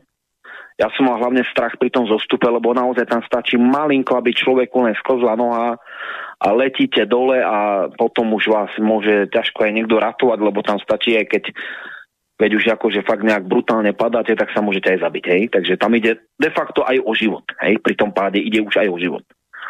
Takže človek musí ísť aj na ten vrchol naozaj s takou pokorou, Ja som sa aj veľmi modlil za tú celú cestu, som fakt v podstate išiel v modlitbe, lebo som išiel sám a môžem aj každému doporučiť, samozrejme, kto je taký spoločenský tvor, však ja som tiež, ale išiel som sám a o toto malo väčšiu hodnotu pre mňa, že som išiel sám. Lebo som bol spojený jenom ja sám so sebou, so svojím dýchom a s Pánom Bohom. A tedy to malo pre mňa tú najväčšiu a najsilnejšiu hodnotu, že som išiel sám s Pánom Bohom na kriláne. My dvaja. Hej? Pekne, a naozaj to bolo... premenil prirodzenú turistiku v krásnych Tatrách na niečo spirituálne. A toto my voláme využitie drahocenného času. Posvetenie seba aj iných.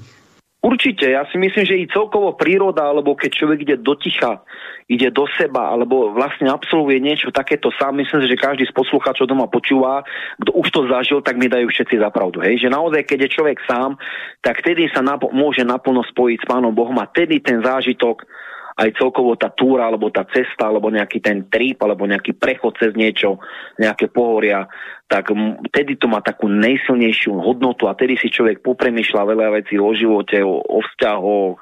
E, naozaj si človek siahne na to dno a môže to priniesť veľké, veľké požehnanie a aj veľkú zmenu do člo, do, tomu človeku do toho života.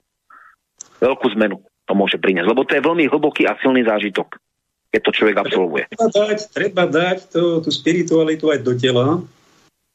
Nie len tak meditovať si, ale fakt treba dať do tela nejakú námahu, nejaké seba násilie, obetovať to a väčšinou to ľudia robia. Práca, prinútim sa, idem, obetujem sa, nechce sa mi alebo do posilovne, alebo pôsty si robia dobre, na kolenách, modlitba, to je krásne, alebo idú na púte, na nejaké dlhšie, toto si takú kratšiu, ale intenzívnu púť. Do toho tela treba dať nejaké násilie. Toto no, robili svetci, oni sa bičovali, oni sa postili. Som sa dopočul Andrej Svorat, Andrej Svorat, biskup, čo, čo to bol svetec pri Nitre pred tisíc rokmi, zomrel a pod jeho plášťom bola reťaz, bol spútaný reťazov, nosil to tam asi roky a tá reťaz bola zarastená kožou. A on hmm. toto obetoval a jeho misia bola mimoriadne intenzívna a pôsobenie a je aj svete za potom tie modlitby majú nejak 10, 100 krát silnejšiu hodnotu, keď si urobíme toto násilie nie na druhých, svetci to robili na sebe. Dá sa to aj takto, urobiť aj túrou.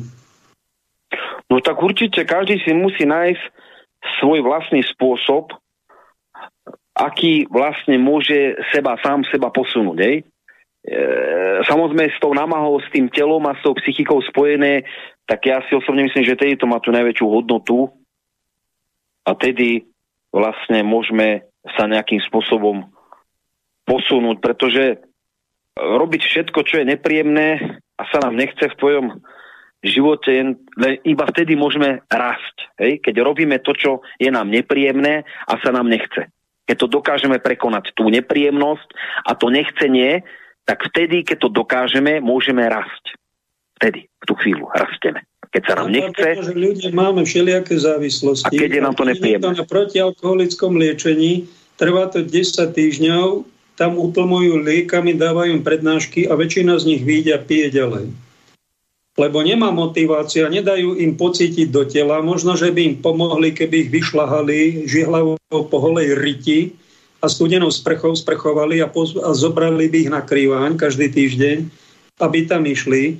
Keby dostali do tela nejaké, nejakú námahu a nejakú motiváciu, len toto sa nerobí. My sme moderní ľudia, násilie na sebe nerobíme, no tak potom žiadne zázraky sa okolo nás nedejú, sme vlažní, sme rozmaznaní a mravčíme, nič sa nedá.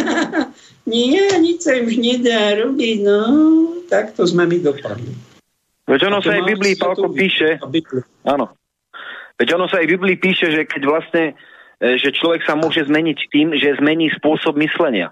A to nie je len, e, samozrejme, spôsob myslenia je veľmi dôležitý, ale aj vlastne celkový prístup k životu. A to vlastne namáho toho tela a tej psychiky, keď to človek dohromady spojí, tak to myslím si, že je obrovská bázeň pre telo i pre dušu. Potom. Ale človek naozaj musí e, bojovať s, s tou e, len, lenosťou alebo s tými nejakými výhovorkami, lebo jak sa hovorí tu v Čekách, také pekné porekadlo, že kto chce hľada spôsoby, kto chce a kto nechce hľada dôvody. Hej, takže E, jak sa hovorí, že kde je vôle, tam je i cesta. Hej? Keď má človek vôľu a má nejaký cieľ a robí to pre dobro, aby sa posunul sám seba, no tak potom ten jeho život môže dostať úplne iný rozmer, že? Aj tvoja Takže... pani manželka bola druhýkrát na rysoch, tiež takýmto úmyslom no, no, my sme sa tak... to bolo tiež také zaujímavé, že ja som vlastne jeden, jeden deň išiel na kriváň, žena ma odprevadila, dala mi požehnanie a na druhý deň som mu zase odprevadil ja, lebo my sa musíme striedať ako v peči o naše deti, lebo máme tri deti, ak som spomínal už v predchodných reláciách. Takže jeden deň ide na túru ona, jeden deň ja, ona išla na rysy a tiež teda z jej rozprávania alebo z poslaní videí, čo mi poslala, lebo sme si samozrejme hlásili sme si, ako sme na tom a tak ďalej, aby sme boli spojení, tak tiež žena si siahla tiež na dno a prišla úplne jak premenená, úplne taká aj som to sám na nej aj videl, že aj ona si siahla na dno fyzické, siahla si aj si poplakala, že to bolo až tak náročné, ale našťastie mám takú dobrú ženu, jak sa hovorí tu v Čechách, že do koča i do voza, že není len nejaká malovačka, ale vie si aj siahnuť na dno, aj, aj, aj vie zaťať zuby, aj, aj sa potiť, aj všetko. Takže má, má našťastie túto vlastnosť, ako mám aj ja. Sme sa potom našli a prišla úplne, prišla úplne premenená moja žena, úplne premenená, úplne som to na nej videl, úplne bola taká pokorná, úplne okamžite, ak človek naozaj sa veľmi namáha a siahne si na to, siahne si na to dno fyzické, aj psychické, tak človeka to automaticky hodí do pokory. Okamžite. Vás to háče do pokory. Okamžite. To človeka naozaj hodí do pokory.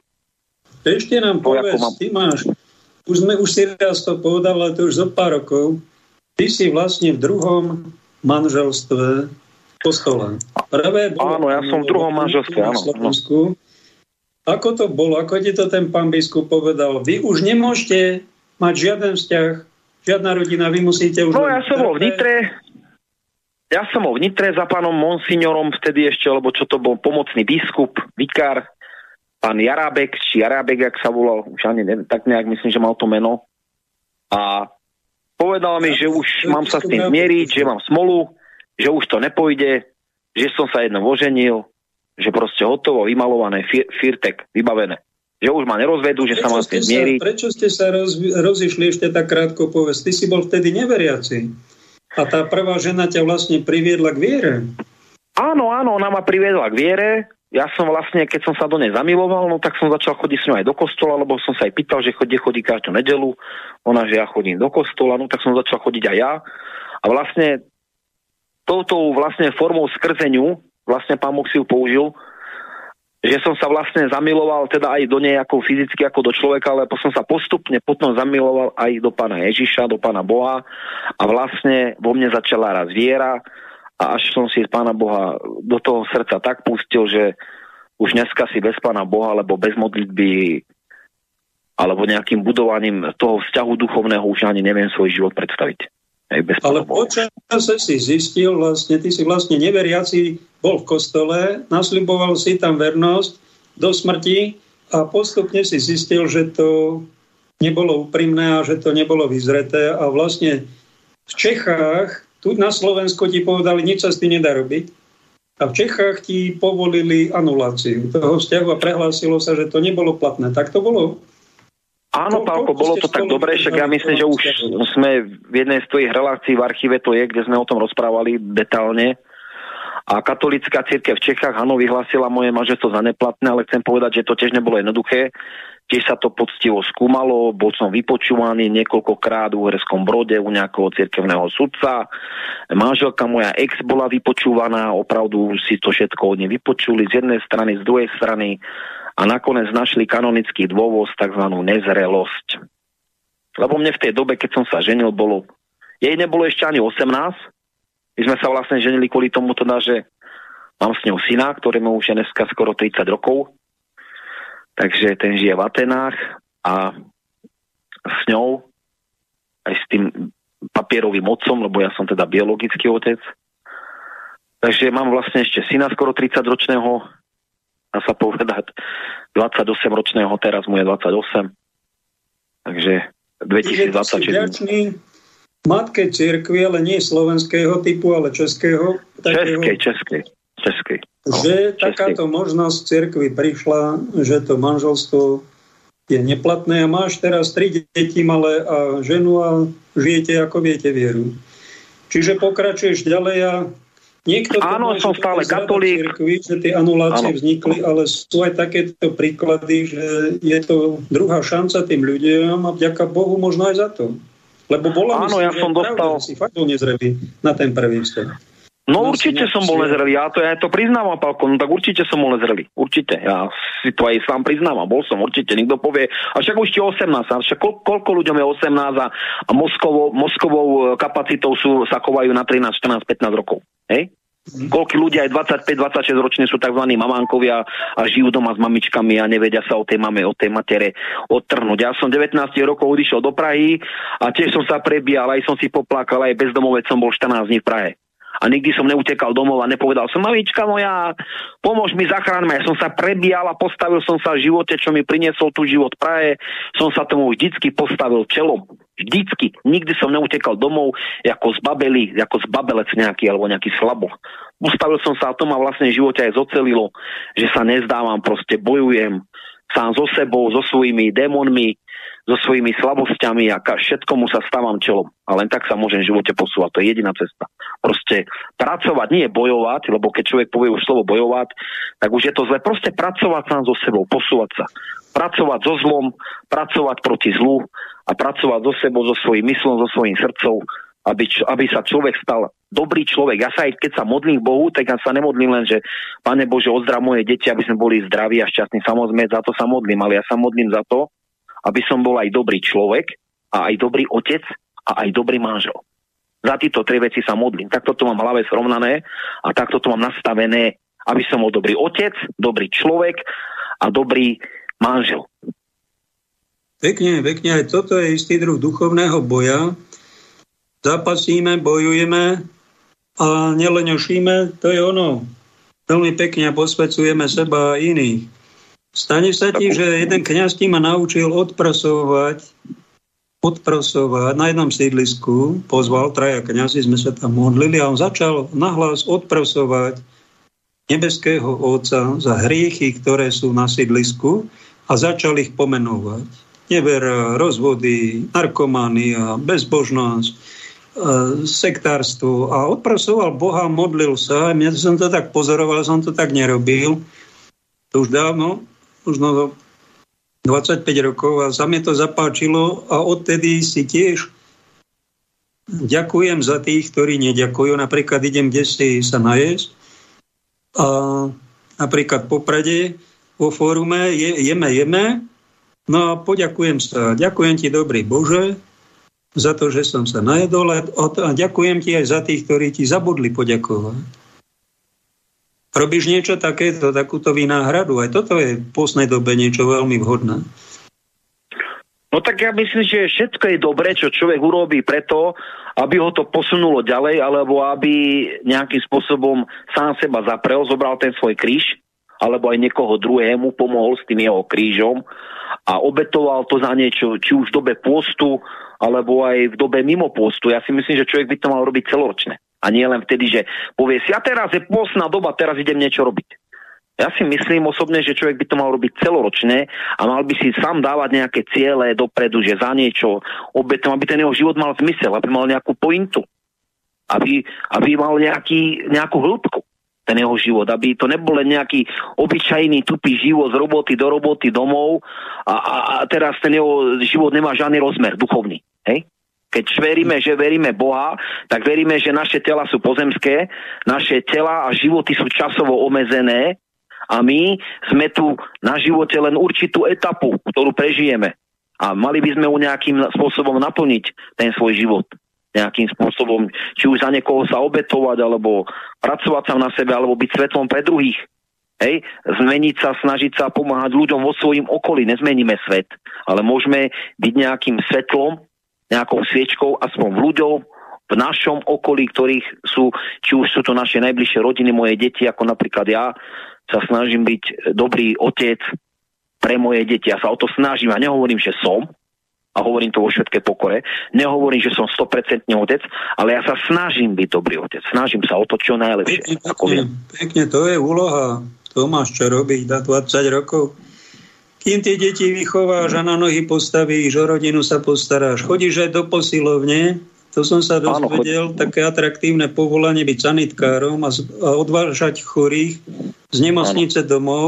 Je to veľmi nádhera, ale v tomto povolaní je aj to, že predstavte si, máte 120-kilového pána a treba ho vyviezť na 6. poschodie a ste Áno. možno na to dvaja. Áno, áno, musím to potvrdiť. A toto, toto je teda krížová cesta. Je, Ako to je, je, je, to veľmi, je to veľmi... Aby si to ovládal. Áno, je to veľmi fyzicky náročná robota. Není to len, že krútim volantom a vozím sa po celej Českej republike, lebo ja som tzv. venkovní, Hej, že ja jazdím naozaj celú Českú republiku. Ja pracujem v nemocnici tu v Prahe a idem z nemocnice do, napríklad do Českých Buďovic alebo do Karlových Varov, alebo do Brna. Hej? A takto vozím ľudí z nemocnice domov, alebo ich odvezem z nejakého, z nemocnice, dajme tomu do LDNky, alebo do domova dôchodcov, alebo do všelijakých rôznych i sociálnych zariadení, ktoré sú. Každý, ak je na tom či má tí deti pomôcť mu, nemôžu mu pomôcť. A naozaj babka 120 kg a ja s kolegom, koľko razy sa na to stalo, sme prišli, hovorím, my nemáme výťah, hovorím, paráda. No a do 5. do 6. poschodia sme museli tú babku vyniesť. A babka mala 120 kg, tá sedačka má 20 kg, 140, 140 kg sme ťahali proste do 5. do 6. poschodia, no a tam človek naozaj si tiež stiahne. Na... Tvoja, však je proti zákonu, tuším, koľko je chlap, má koľko kilogramov dvihnú, 25, či ako je to? Ako to myslíš, 25? Že nejaká, ženy majú povolenú normu, že pokiaľ môžu dvíhať a muži majú nejakú väčšiu, väčšiu normu. Koľko je mužská norma? 25 či 50 kg? Ako je to? Maximálne.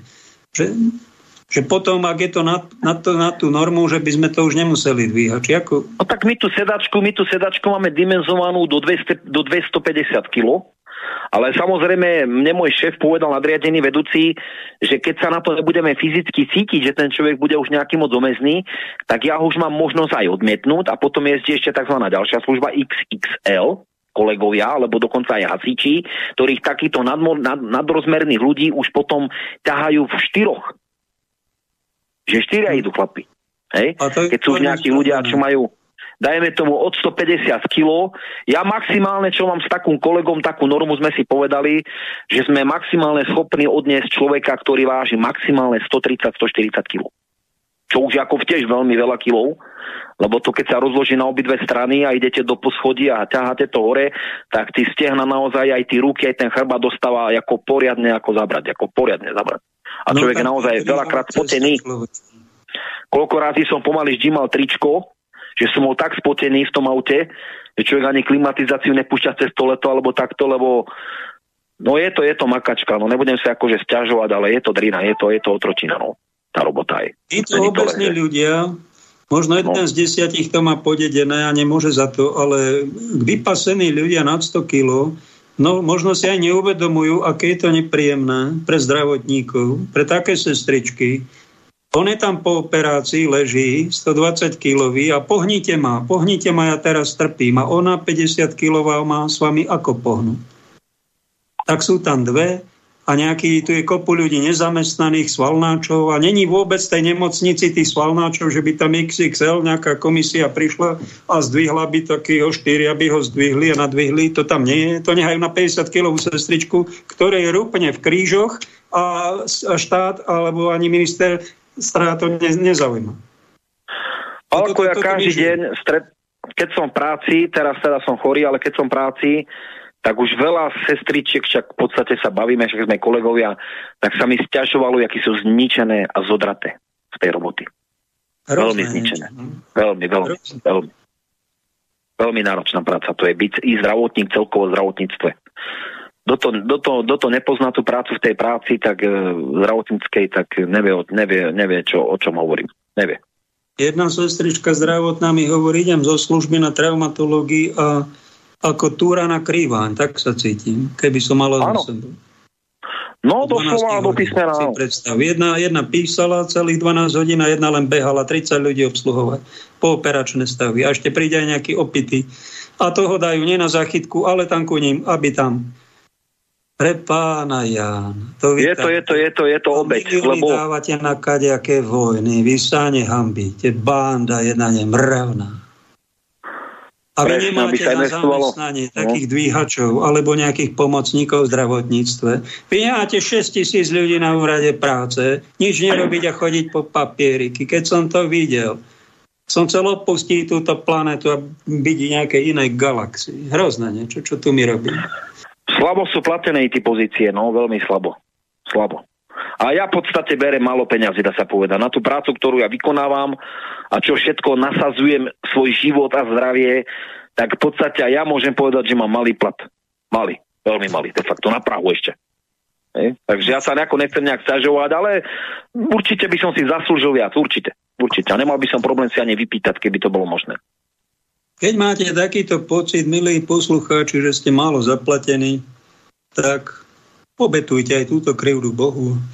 Zarábať sa dá aj na duchovných hodnotách, aj toto je kríž, ktorý majú mnohí ľudia, že niekedy nemajú z čoho vyžiť a bolí ich to.